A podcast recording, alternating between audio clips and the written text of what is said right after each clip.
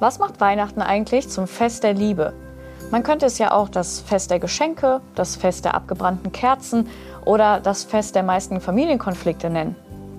Okay, also ich verpacke liebevoll meine Geschenke, wir verbringen Zeit mit den Menschen, die wir am liebsten mögen und versuchen wenigstens über die Feiertage alle nett und lieb miteinander zu sein.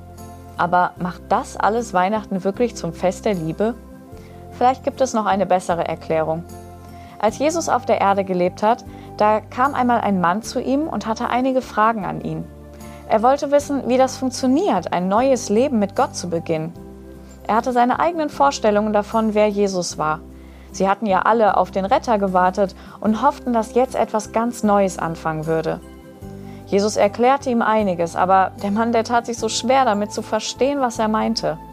Jesus redete zum Beispiel davon, dass ein Mensch von neuem geboren werden muss. Nikodemus war zwar ein gelehrter Mann, aber von dem, wovon Jesus jetzt redete, hatte er noch nie etwas gehört. Und er merkte auf einmal, dass es nicht reicht, den Kopf voller Wissen zu haben.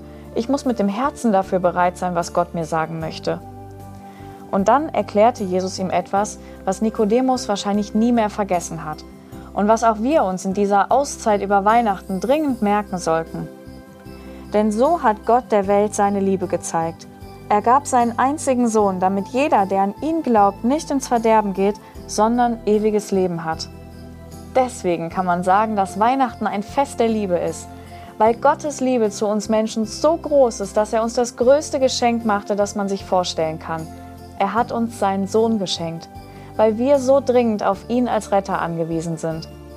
Eine Beziehung zu Gott ist möglich, weil er uns so unendlich liebt. Und neu geboren zu werden, das heißt, Jesus, den Sohn Gottes, anzuerkennen. Aber darum wird es am Ende unserer Weihnachtsserie nochmal genauer gehen. Wie ist es jetzt mit uns? Haben wir zumindest im Ansatz verstanden, wie großartig und vor allem lebensnotwendig Gottes Liebe zu uns ist?